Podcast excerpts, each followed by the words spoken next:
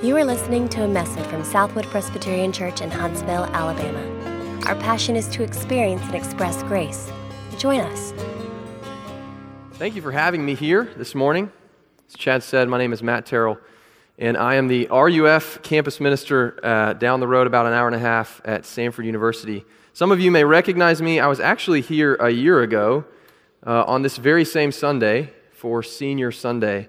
And uh, you are in danger of creating a tradition uh, that every senior Sunday you have to have me here. So you might want to talk to Chad about that if that's not something you're interested in. Um, and, and, I'm especially excited for you seniors. Um, you did it. You graduated high school. Or maybe you're about to graduate high school. Maybe you have like a couple more tests to go. Um, I'm excited for you. That's a big deal. College is a big deal. Um, you have a lot of, of exciting things on your horizon. I'm reminded of uh, Phil Dunphy. For any of you modern family fans out there, Phil Dunphy is the, the goofy dad, father of three in the television show Modern Family. And when his oldest daughter is getting ready to go off to college, he creates a book of words to live by, a book of wisdom for her. His name is Phil, and he calls it Phil's Osophy. And uh, it is a bunch of pithy sayings, um, wise words for her to live by that she can sort of take with her to give her direction uh, while she is away at college, away from home for the first time. I'm just going to read you a couple of these. Philosophy, he says, The most amazing, amazing things that can happen to a human being will happen to you if you just lower your expectations. Another thing Another bit of advice from Phil Dunphy. He says, If you love something, set it free, unless it's a tiger. Uh, words to live by from Phil Dunphy. And, and really, what he's trying to do, this is a father's attempt to give his daughter direction, um, to give her something, a compass, words to live by as she heads off to college. Um, Jesus is doing something similar here in this passage that right here in the words that we're about to read, these are words to live by for the Christian. These are, this is the beginning of the Sermon on the Mount. This is the longest stretch of teaching uninterrupted that we have um, from Jesus in the Bible. And where he begins here is he's giving direction, he's giving a compass. He get, he's giving us true north, something to, to, um, to know for certain. I think this is uh, particularly important for us to look at this morning for you seniors uh, because you have a lot of exciting things in your future. You have a lot of change in your future, and what comes with that is a lot of upheaval. Oftentimes, um, a lot of new things, new people, new ideas, new experiences, new places. Uh, and what comes with that is a lot of upheaval and confusion um, and frustration and disorientation. And what Jesus is doing here in this passage is he is reorienting us around what is true. He's giving us a compass, words to live by. So let's look together at Matthew chapter 5, beginning in verse 1. Seeing the crowds, he, that is Jesus, went up on the mountain, and when he sat down, his disciples came to him. And he opened his mouth and taught them, saying, Blessed are the poor in spirit, for theirs is the kingdom of heaven. Blessed are those who mourn, for they shall be comforted. Blessed are the meek, for they shall inherit the earth. Blessed are those who hunger and thirst for righteousness, for they shall be satisfied. Blessed are the merciful, for they shall receive mercy. Blessed are the pure in heart for they shall see God. Blessed are the peacemakers, for they shall be called sons of God. Blessed are those who are persecuted for righteousness' sake, for theirs is the kingdom of heaven. And blessed are you when others revile you and persecute you and utter all kinds of evil against you falsely on my account. Rejoice and be glad, for your reward is great in heaven for so they persecuted the prophets who were before you. This is God's word and not mine, so let's pray and ask for his help as we look at it this morning. Our Father in heaven, you are good and you are faithful. We thank you that uh, you do not leave us lost and disoriented. But you give us your word, you give us your truth, you give us your Son. That we might know what is real and what is true. Holy Spirit, as we study your word this morning, would you come and do what only you can do? Would you bring us out of darkness and into light? Would you bring the dead to life in us? It's in the name of Jesus that we pray. Amen. You may have noticed as we read through this passage that the word blessed or blessed shows up a bunch. In fact, nine times in these 12 verses, Jesus says the word blessed. It's a key concept here in this text. And what Jesus means here by the word blessed is basically this He means happy. Happy are those. Happy are those. Now, when Jesus says happy, he doesn't mean happy in a shallow way, like just sort of put on a smiling face and everything is going to be okay. He means happy in a much deeper, uh, a much more lasting way. When Jesus says the word blessed here, he means a deep assurance of being cared for. There's a, a, television character by the name of Don Draper. He's the main character in a TV show called Mad Men that's set in the 1960s. Um, he is an advertising executive, just sort of at the very beginning uh, of the advertising agency, uh, the advertising industry in New York in the 1960s, and he is in the business of happy. What he does is he studies happy and he learns how to sell happiness to people. That's his job, is to sell happiness. This is what he says. In the very first episode of the very first season, this is what he says. He says, Do you know what happiness is? Happiness is the smell of a new car. It's freedom from fear. It's a billboard on the side of the road that screams with reassurance that whatever you are doing is okay. You are okay. That's actually a decent description of what Jesus means by the word blessed here. That when Jesus is pronouncing blessing, what he's saying is, You are okay. I've got you. I'm caring for you. It carries with it this idea of validation. What, what Jesus is saying is, You are beloved, you are cared for. You can be certain of that. That's what Jesus means by blessedness here in this passage. So, what we're going to do for the next few minutes is unpack this idea of blessedness from this text. We're going to look at three things. If you're an outline person, this is your outline for the morning. We're going to look at three different aspects of this blessedness the priority of blessedness, the character of the blessed, and the source of blessing. So, the priority, the character, um, and the source. So, first, the priority of blessing. It's really easy, particularly because this is a familiar passage to us, to breeze on by this. But it's important to note that Jesus begins this teaching by pronouncing blessing.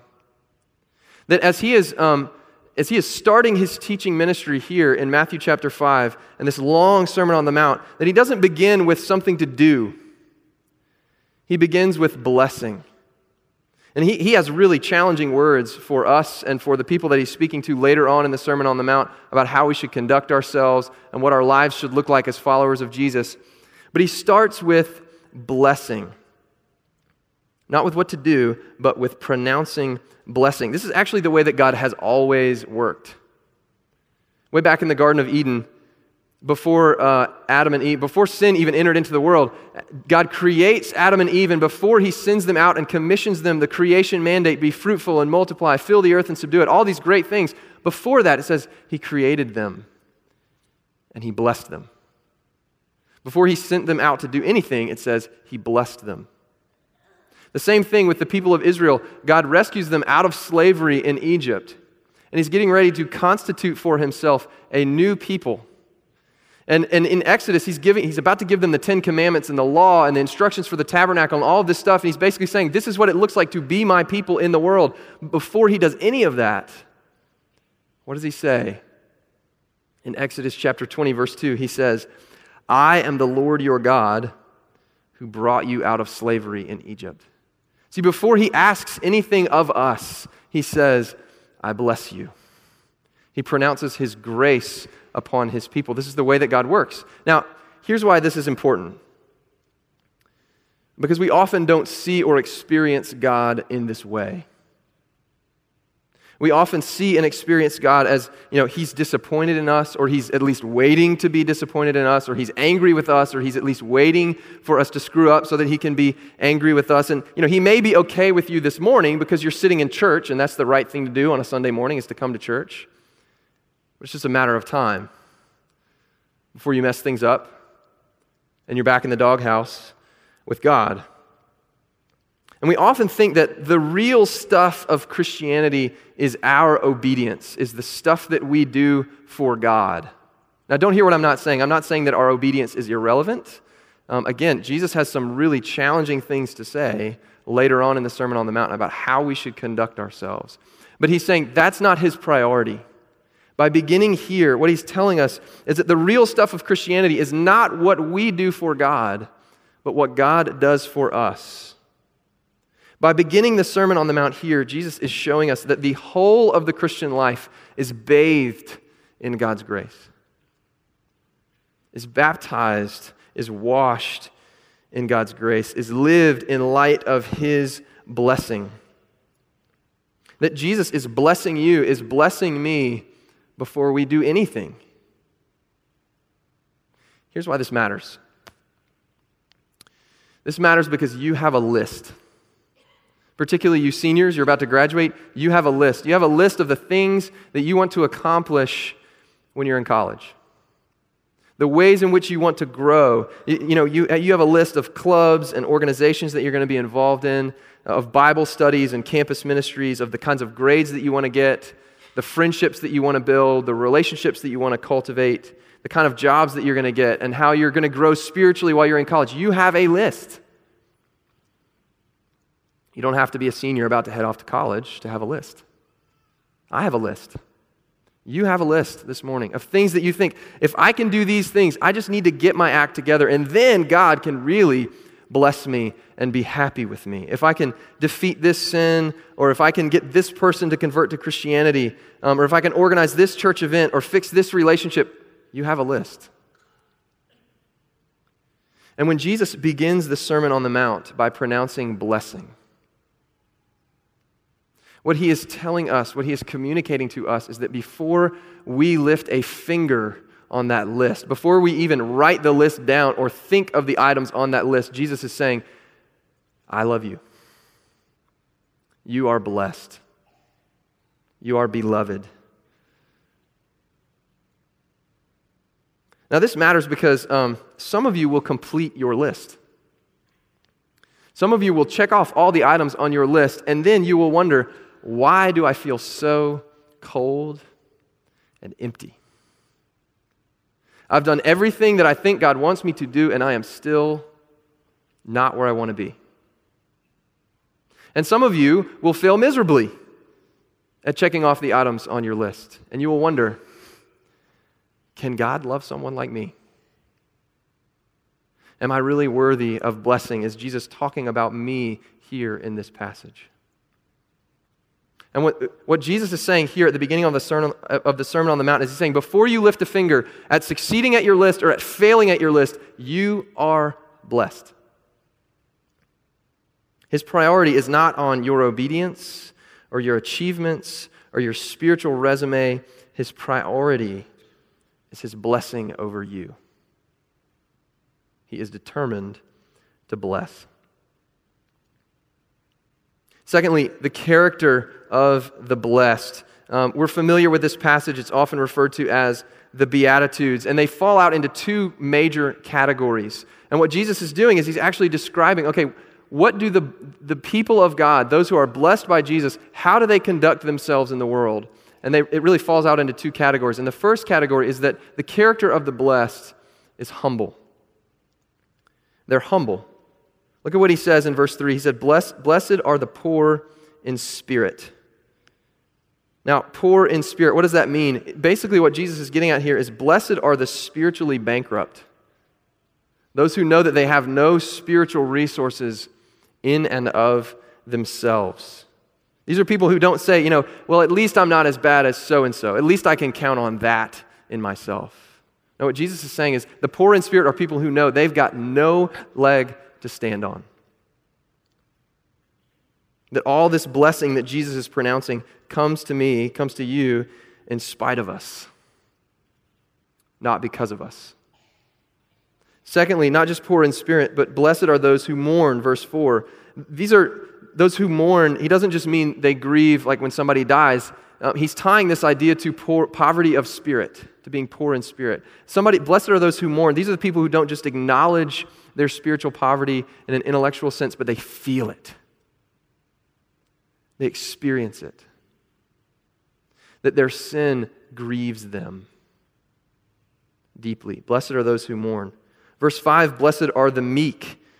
We tend to think of meekness as weakness or timidness, but that's not what Jesus means. By meekness, what Jesus means is confident and bold humility, a lack of self assertion that these people who are meek don't need to, to parade their good accomplishments in front of other people because they know that they're taken care of. It's a bold humility. Fourth, in verse 6, he says, Blessed are those who hunger and thirst for righteousness what Jesus is saying is these are the people who long for righteousness, for goodness, for justice to characterize the world. And they know that that starts with them. They know that that doesn't start with other people getting their act together, it starts with them. It starts with Jesus' work of righteousness beginning in their own life. What Jesus is describing here in these first few Beatitudes is he's saying, look, the community of people who I am blessing are a needy people. We sang about this just a few minutes ago. I need thee. Oh, I need thee every hour.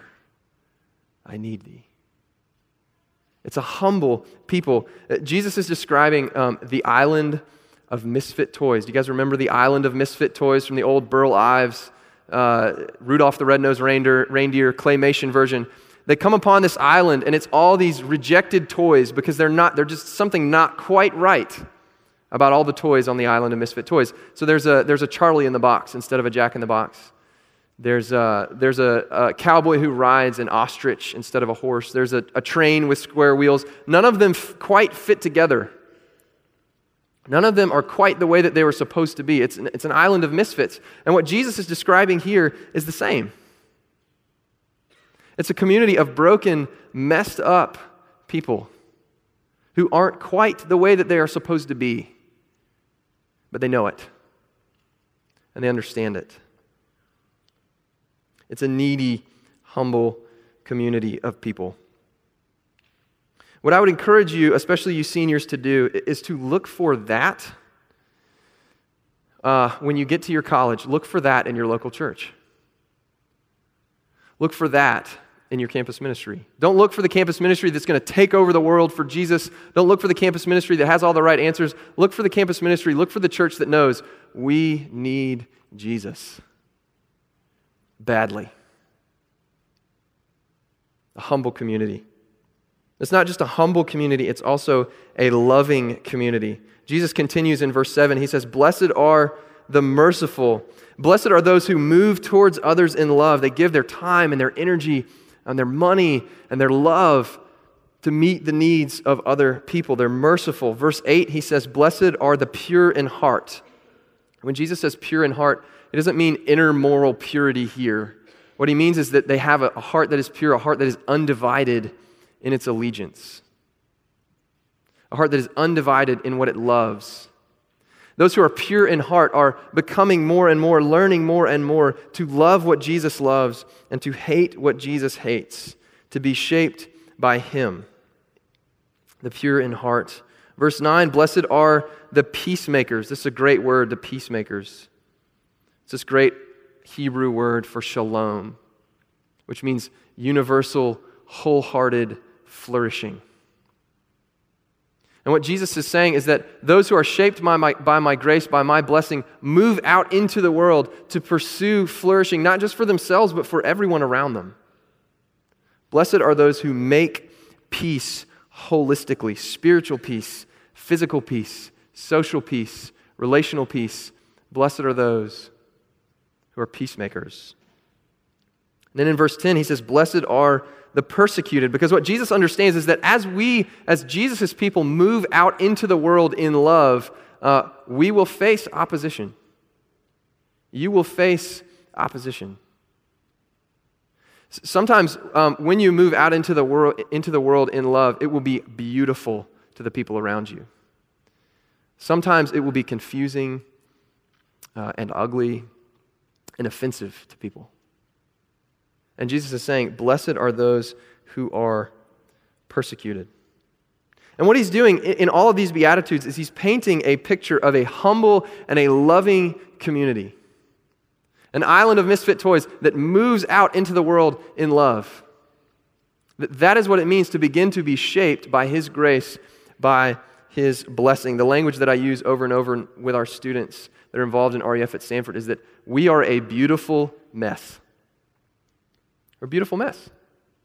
This church is a beautiful mess. RUF at Samford is a beautiful mess. It's beautiful because Jesus is blessing it and loves it and loves you. But it's a mess because I'm part of it. And it's a mess because you're part of it.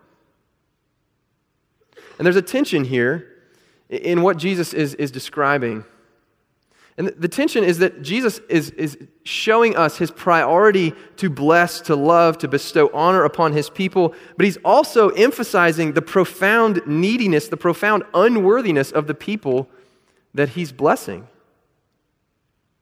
He chooses to bless those people who seem to be the least worthy of being blessed. He chooses to bless people who struggle to recognize their own neediness or who uh, do not rightly appreciate his blessing in their life, or who fail often to move towards other people in love. How does Jesus reconcile that tension? Lastly, let's look at the source of blessing. What is it? I mean, clearly, it's not my worthiness to be blessed. It's not your worthiness to be blessed. Jesus is not describing an all star roster here when he's going through the Beatitudes. He's not describing an all star, people who have it all together. So, what is it? How can Jesus bless when we are so unworthy of it?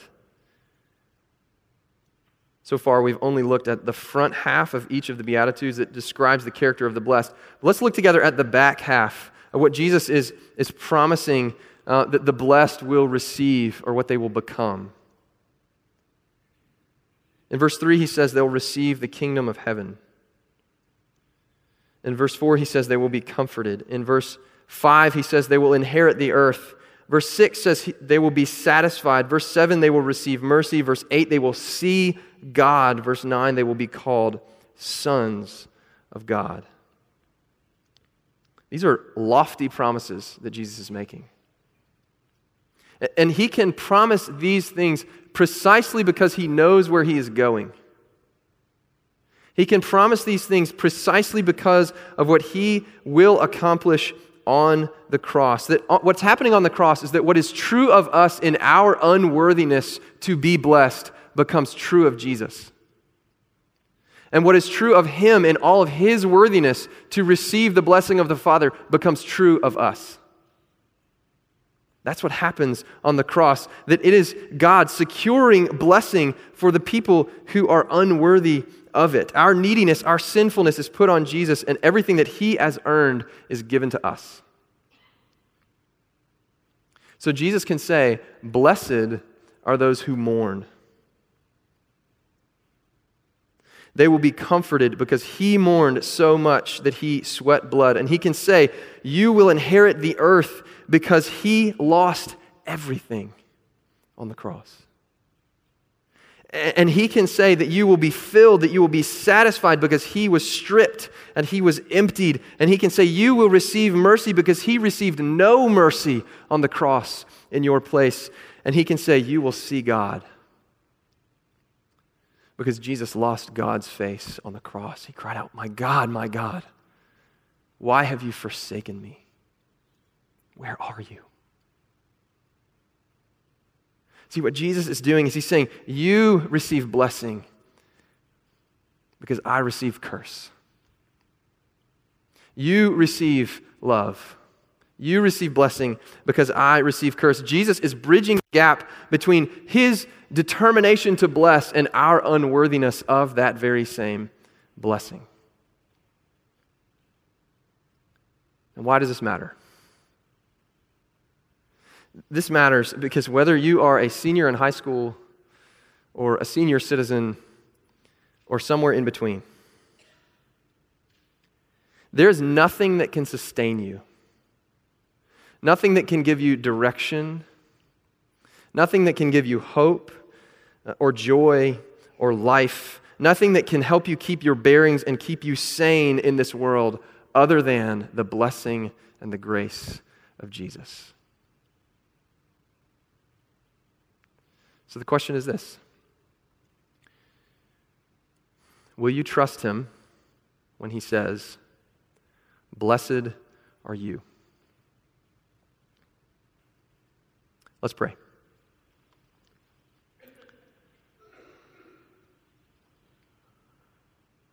Our Father in heaven, you are the giver of many good gifts, many blessings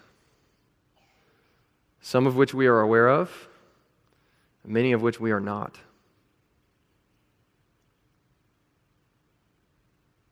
I pray that you would help us to, to lay our deadly doing down. Not because obedience doesn't matter, not because what we do doesn't matter, because it does, but that all of our doing and all of our obedience would be bathed in, would be resting in your blessing